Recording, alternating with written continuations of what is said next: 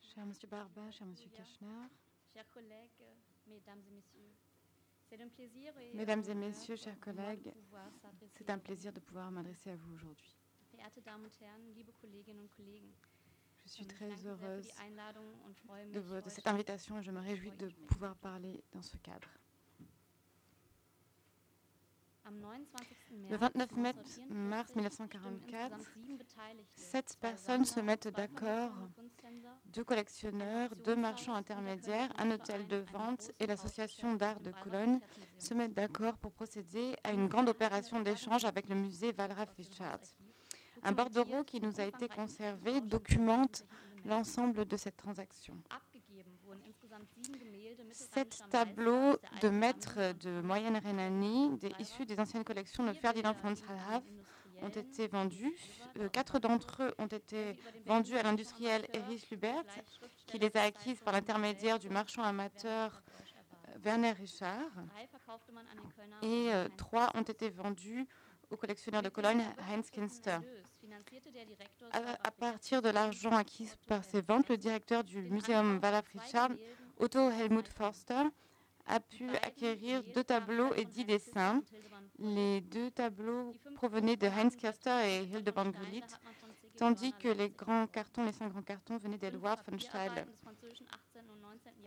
Euh, cinq dessins sur papier issus du XVIIIe et du XIXe siècle de Fragonard, Guy, Dominique Ingres Édouard Manet et Millet ont été acquis par l'intermédiaire du Gurlit ainsi que l'association artistique de Cologne.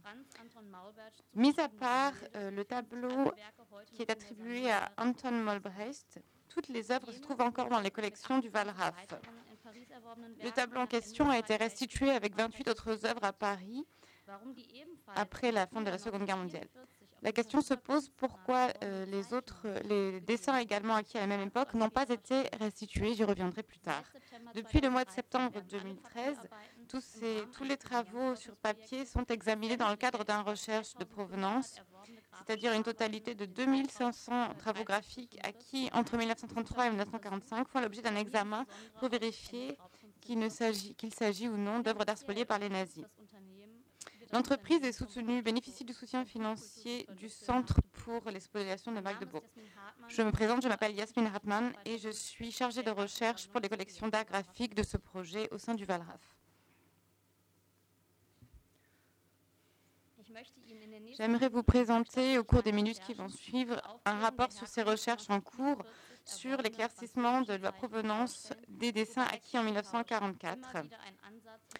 Cette chaîne d'achat va être le point de départ de- des recherches qui vont suivre.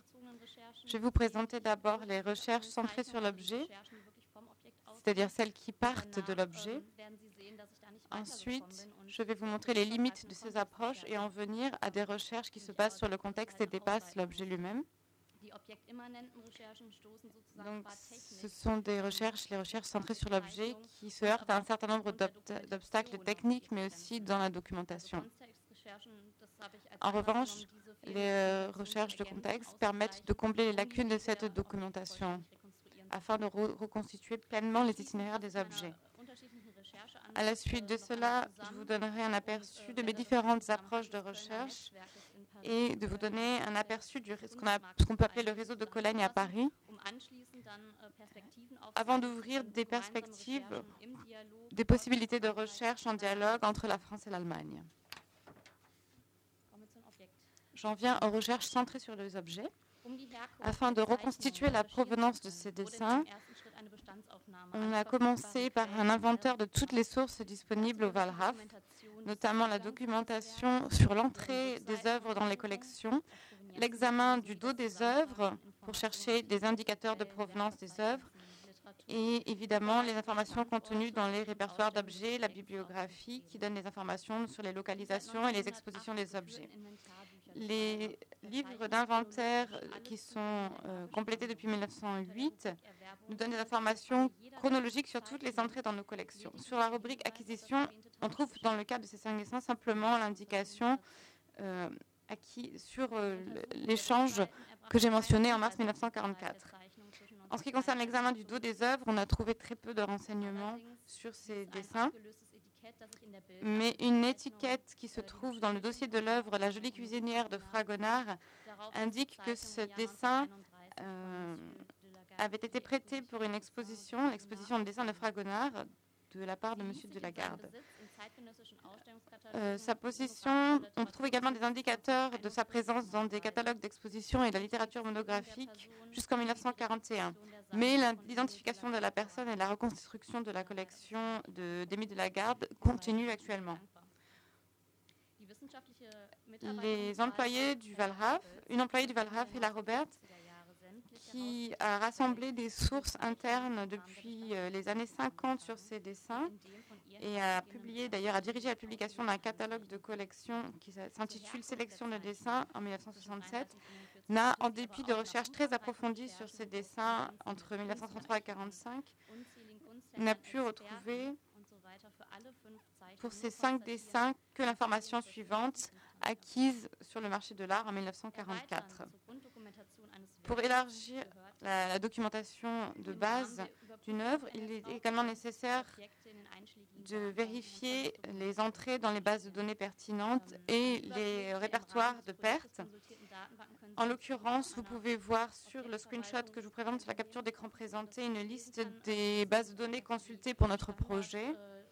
Il s'agit des bases de données euh, habituelles pour ce sujet comme Lost Arts, l'index du Getty, l'AKD et d'autres sources habituelles, mais bien sûr aussi le répertoire des biens spoliés en France. Et précisément, un examen de ce répertoire, donc le répertoire qui rassemble tous les biens spoliés des personnes privées en France en raison de persécutions, s'est révélé problématique.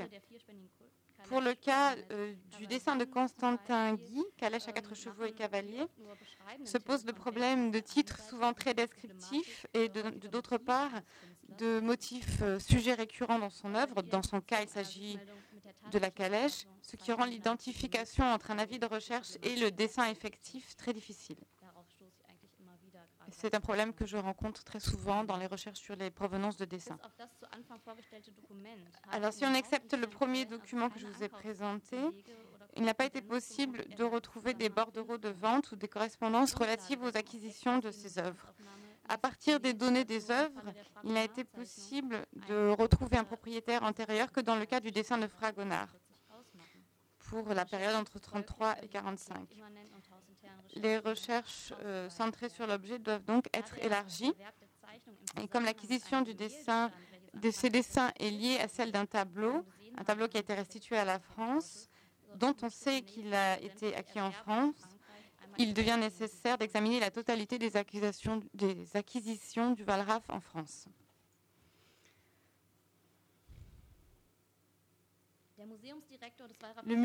Le, directeur du musée, Otto Forster, a souligné dans ses témoignages à partir de 1945 qu'il n'avait pas commencé à s'intéresser à l'art français pour construire le département français de sa galerie seulement en 1940, mais qu'il avait commencé dès son entrée en fonction en 1933 et qu'il avait soigné ses relations avec la France dès cette date.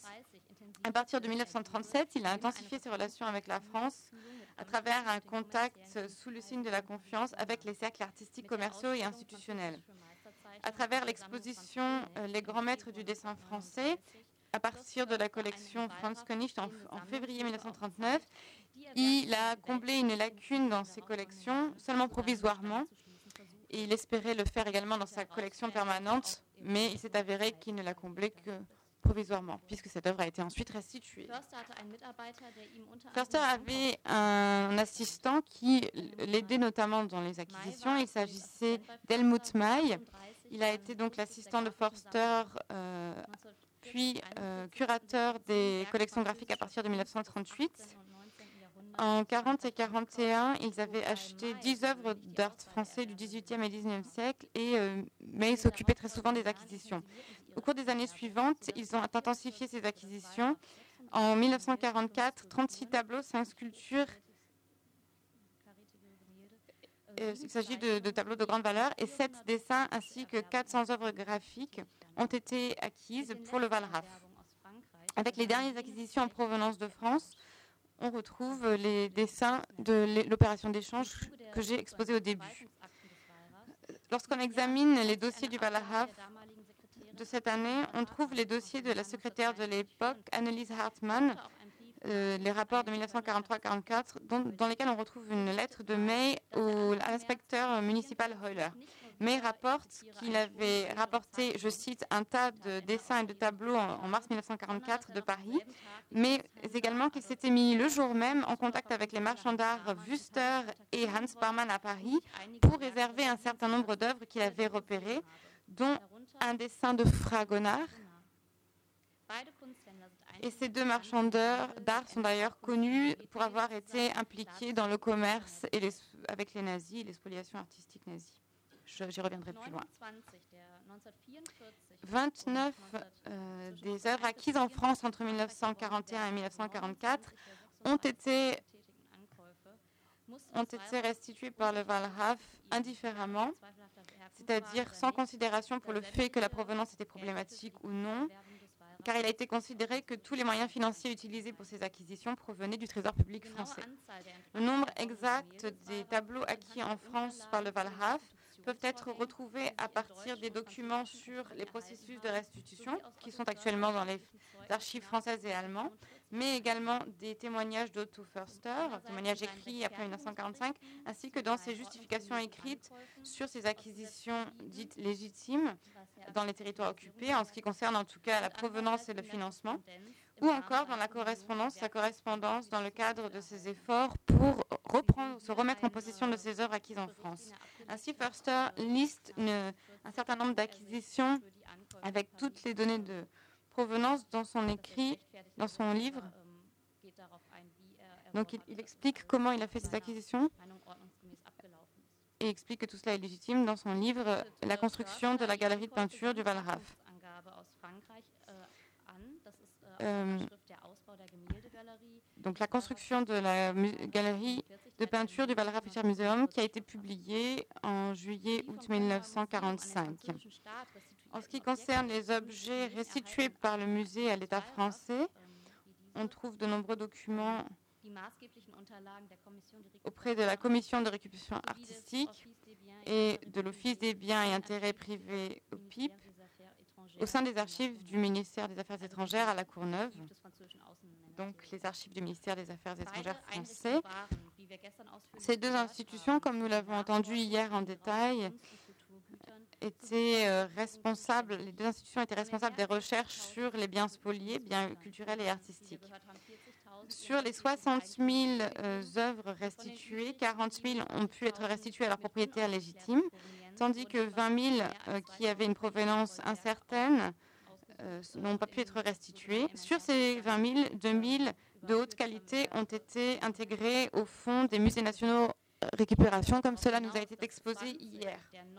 Mais je veux souligner, j'aimerais souligner que 20 de ces 29 euh, œuvres restituées, dont l'origine n'a pas pu être éclaircie, ont été intégrées à ce fonds des MNR en raison de leur très haute qualité.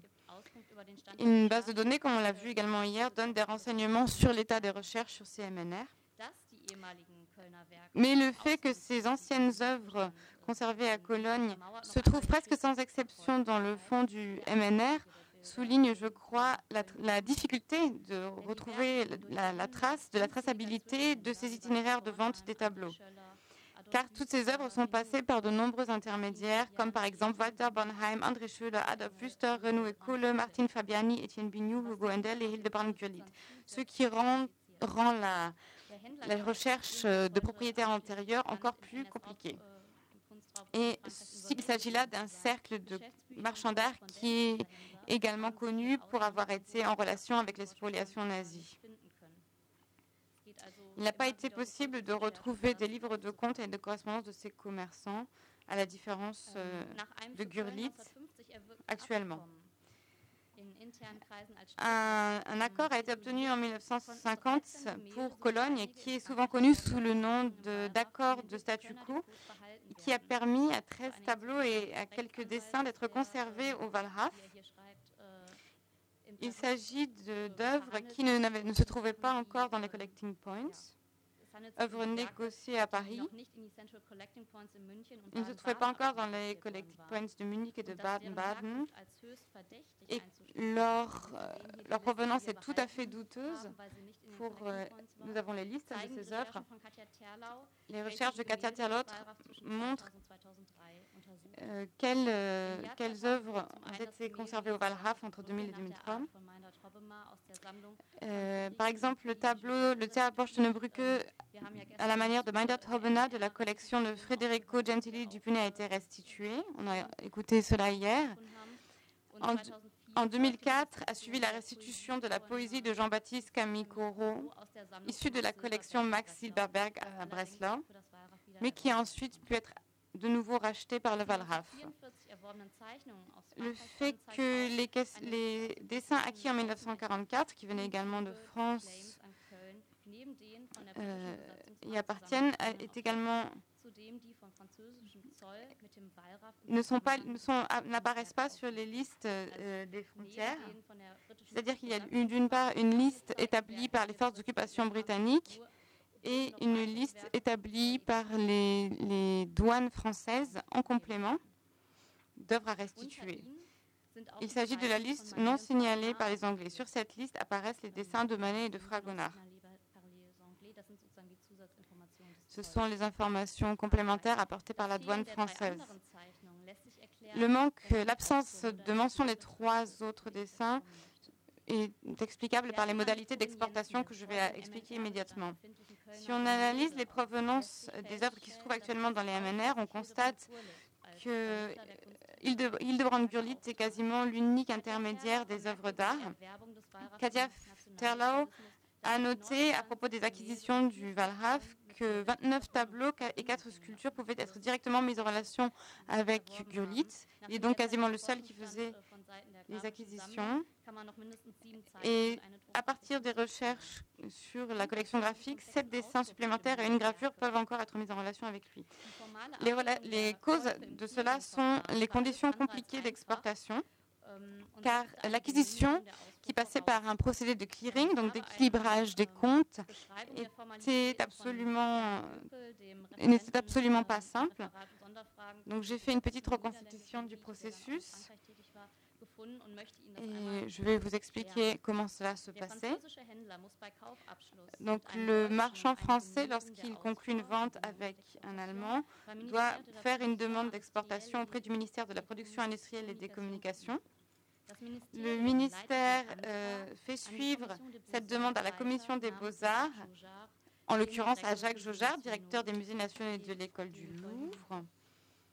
Celui-ci doit évaluer sur le plan de l'histoire de l'art s'il s'agit d'une exportation d'objets qui auraient une valeur artistique nationale ou non. Le permis d'exportation est ensuite accordé en général par l'historien d'art. On a un dossier sur cela de Michel Martin, en tout cas en ce qui concerne les peintures. Et pour les dessins de grande valeur qui nécessitaient également une autorisation d'exportation, ils sont accordés par Gabriel Rouchès, qui était conservateur du cabinet des dessins. Ensuite, la Commission transmet cet accord à la section douanière du euh, ministère des Finances, ministère français des Finances, et celui-ci doit encore obtenir l'autorisation du commandement militaire et il prononce ensuite euh, l'autorisation d'exportation. Je vous donne tous ces détails car ce sont précisément des endroits où nous pouvons trouver de la correspondance des documentations qui peuvent nous donner des renseignements sur la provenance des objets. Les autorisations ainsi que les copies des autorisations d'exportation sont conservées en partie aux archives des musées nationaux. Elles sont classées par euh, demandeur. Un examen systématique des marchands en relation avec ces, ces transactions montre, je les ai examinés, montre que Gurlitz, de concert avec l'agent Theo Hermsen, était responsable de ces transferts d'œuvres. Le marchand d'art Hermsen était un marchand de, de grandes peintures anciennes venu de la, de la haie et qui a été actif à Paris à partir de 1939. Une biographie de son œuvre, de son action et de sa vie fait pour l'instant défaut. Il s'agit de deux personnes qui ont travaillé en lien très étroit avec la collection du Gemälde Grâce aux, questions sur les calmés, nous avons, nous avons pu trouver des informations sur les dessins puisque les dessins ont été achetés en- à peu- au même endroit que les tableaux. Nous avons un dossier euh, établi par M. Rocher sur notre dessin de Ingres Vous pouvez voir qu'il y a souvent euh, une sorte de perplexité dans l'attribution des œuvres ou euh, dans l'évaluation de la qualité. Vous allez pou- pouvoir le voir tout de suite. Vous voyez ici la demande d'exportation du dessin de Millet. À partir du haut, vous le voyez.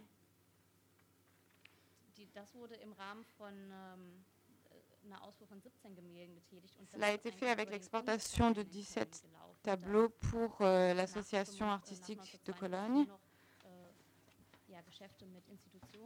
äh. Et cela est dû au fait que les exportations, les échanges commerciaux ne pouvaient plus se faire qu'avec des institutions à partir de 1942 et, et non plus avec des personnes privées. Et le dernier, qui identifie celui de Fragonard et Manet, c'est la troisième tranche qui a été exportée en mars 1944.